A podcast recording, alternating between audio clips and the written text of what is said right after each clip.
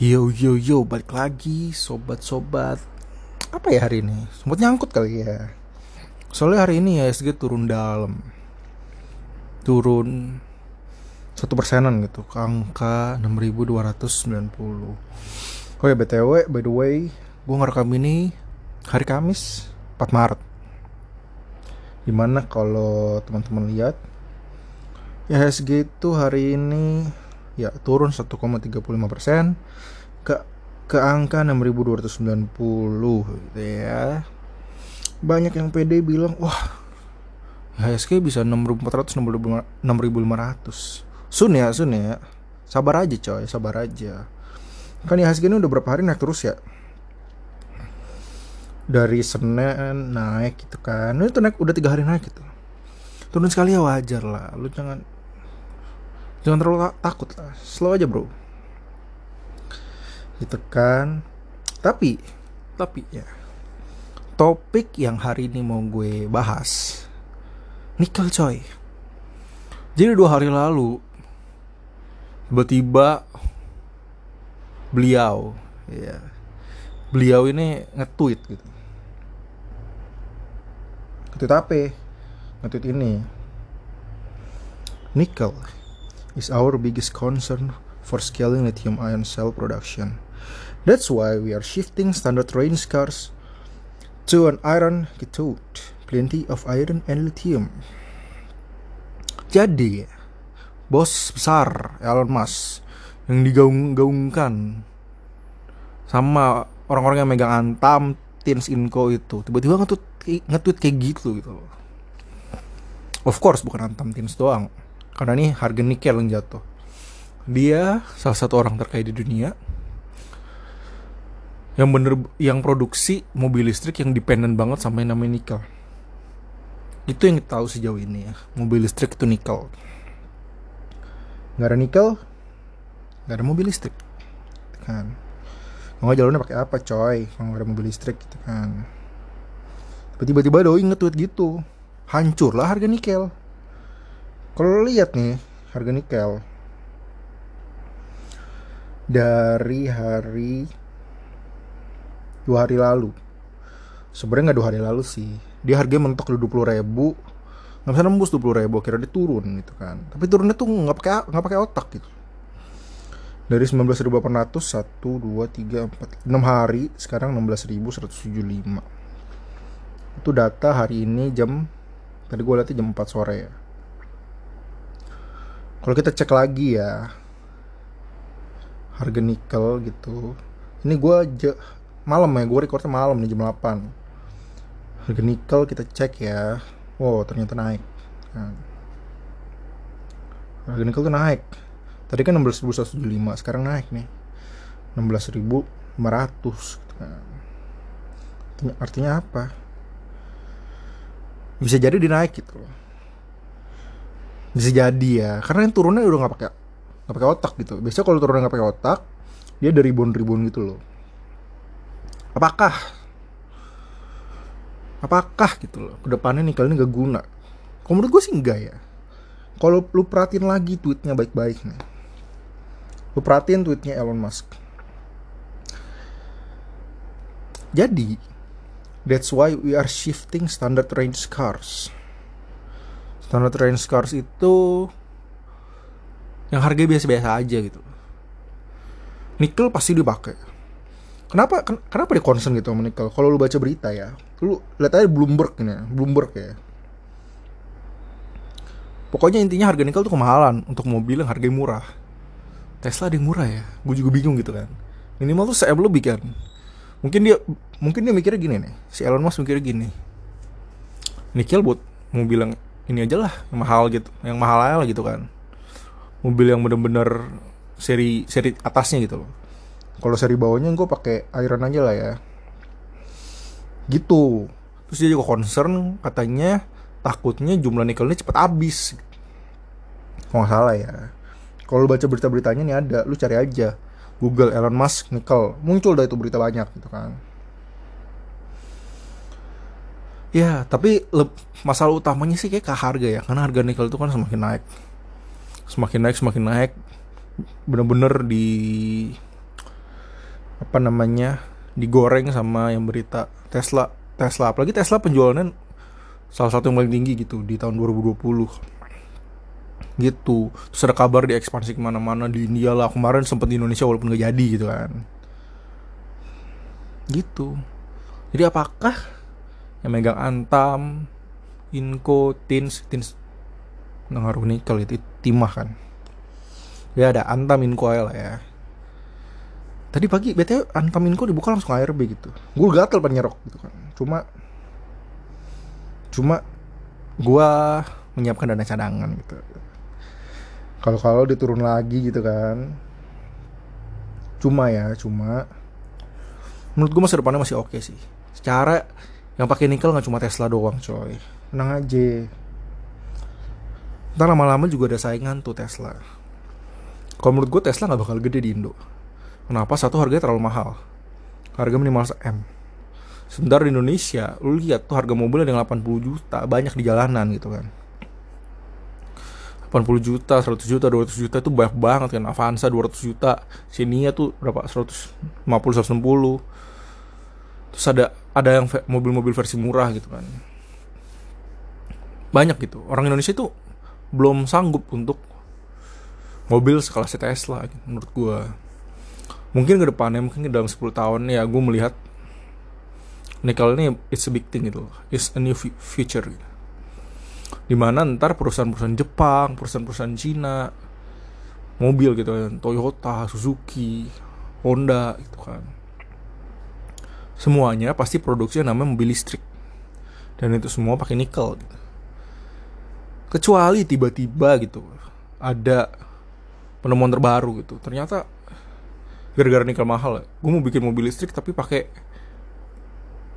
pakai bahan lain gitu, yang harga jauh lebih murah bisa jadi itu harga nikel bisa jatuh tapi selama teknologi itu belum ada ya harga nikel bakal tetap naik terus menurut gua dan saham-saham yang berhubungan dengan nikel Antaminco itu kayak so good lah. Jadi lu tenang aja bro gitu kan.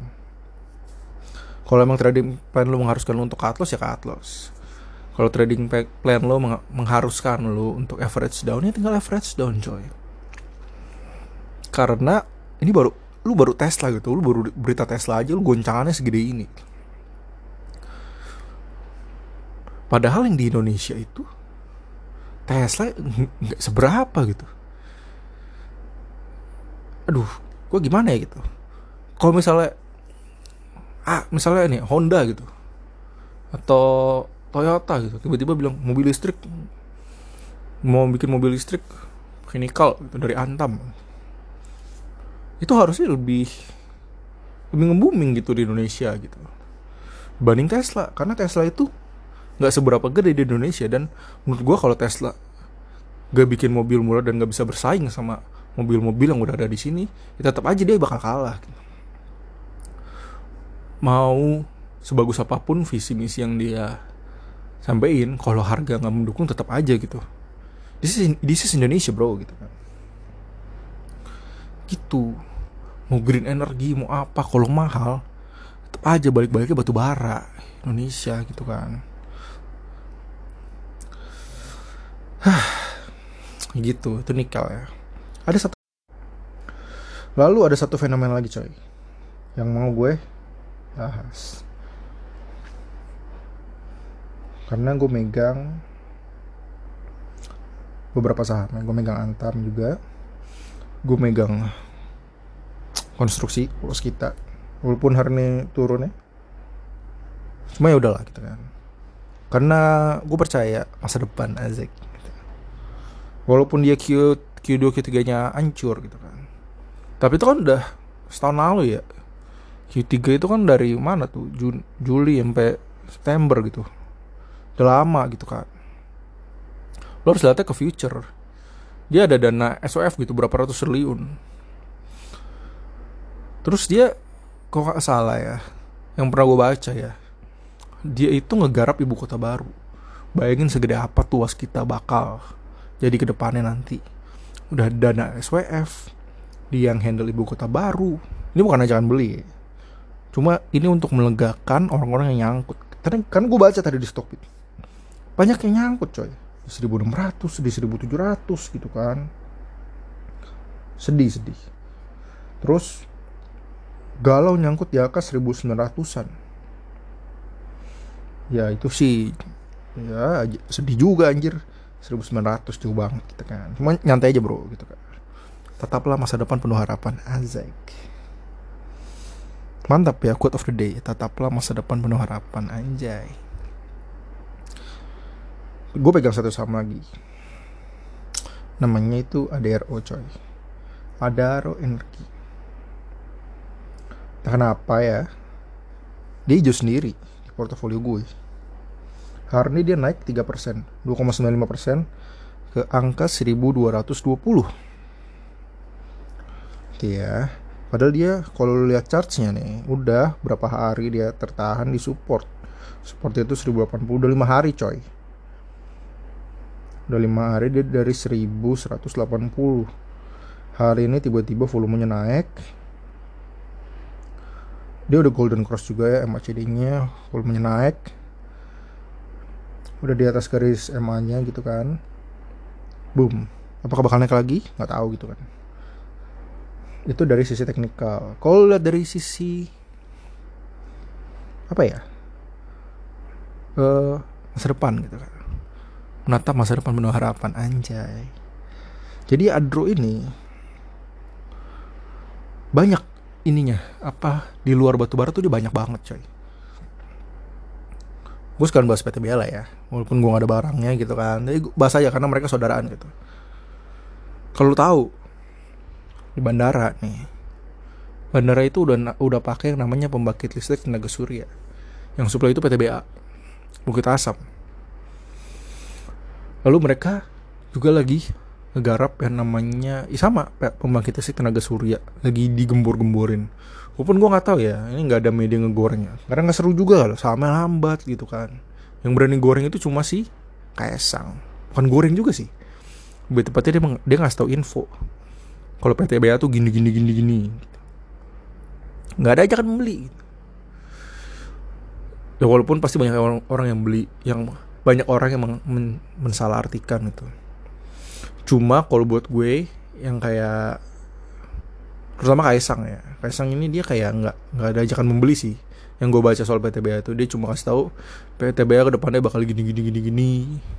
Ada gasifikasi batu bara lah segala macem. Udah itu doang. Sama dia share target harga dia tapi dia nggak suruh beli gitu kan. Gue nggak tahu interpretasi orang kan beda-beda. Cuma kalau ketika gue ngeliat itu gue nggak langsung hakal beli gitu loh. Gue cari tahu cari tahu sendiri dulu gitu. ada apa sih nih sama PTBA gitu? Berarti lagi bahas Adro ya? Kenapa balik PT, kenapa ke PTBA ya? Balik Adro balik Adro lah ya. Jadi ada energi itu banyak banget diversifikasi usahanya. Kalau teman-teman buka ya di Google ketik aja. Adaro Energy gitu kan. Adaro Energy lu masuk websitenya. Nah di websitenya ini banyak banget diversifikasi usahanya. Adaro ada namanya Adaro Mining. Udah pasti lah ya. Adaro Mining terus ada namanya Adaro Water. Gue nggak tahu sih underwater itu apa. Karena gue tidak pernah yang namanya nyari tahu gitu loh. Gue tidak pernah bukan tidak pernah sih. Belum nyari tahu nama ini uh, underwater gitu kan banyak lah banyak lah ini adaro. Terus dia juga bikin namanya pembangkit listrik tenaga uap. Dan juga sama gasifikasi batu bara. Itu cuma empat coy. Dari sekian banyak dari sekian banyak uh, usaha yang dibikin sama Adaro Energi ini gitu kan. Jadi gue lagi baca gitu. Makanya gue terbata-bata ngomongnya ngomong geblek nih ya Brian ya. Jadi gitu jadi kalau menurut gue ini kan perusahaan gede ya. Adaro ini perusahaannya gede banget. Dia bisa survive selama ini sejauh ini. Kalau dia nggak ada namanya inovasi dia nggak bakal bertahan. Gitu. Sama juga kayak PTBA PTBA itu dari 1980 ya kalau salah. Dia udah 41 tahun. Perusahaan mana yang bisa survive 41 tahun tanpa inovasi. Nggak ada gitu. Bahkan tiap tahun lu harusnya inovasi. Nggak harus tahun ini nggak harus tahun kemarin nggak harus dua tahun lagi tapi emang tiap tahun lu harus punya inovasi gitu. Nggak usah perusahaan gede. Lu jual makanan aja kalau dua tahun makanan lu itu itu doang sepi lu. Lu harus punya namanya inovasi kreativitas segala macem. Gitu coy dan gue yakin Adaro ini juga punya inovasi itu. Kalau nggak dia nggak bakal survive selama ini. Dia didirikan tuh 1982 dia sama kayak PTBA udah 40 tahun hampir 4 dia hampir 40 tahun dia di sini 39 tahun gitu kan si Adaro. Nggak mungkin selama 39 tahun lu gitu-gitu aja. Tuh kan lagi pula green energy ini udah digaungin udah lama dulu tuh ada kalau teman-teman tahu namanya LCGC itu kan. Itu yang mobil mobil apa? Mobil listrik versi murah lah dulu itu kan. Emang udah ngarah ke situ. Cuma mungkin karena biayanya mahal teknologinya infrastrukturnya nggak nggak mendukung juga. Ini balik-balik lagi gitu kan. Situ-situ lagi. Itu di bidang mobil ya. Kalau di bidang ini gue kurang tahu deh gitu. Jadi kalau ada teman lo yang bilang ini kan kalau itu bukan masa depan. Dia sanggup nggak nahan saham yang menurut dia masa depan selama 10 tahun? Kalau itu sanggup oke okay, silahkan. Lu bisa ngomong gitu. Tapi ketika lu untung 5% lu cabut gitu kan mental lu udah berasa Tony Stark lu jangan ngomongin masa sosok ngomongin masa depan deh anjay segitu dulu. Podcast gue hari ini. See you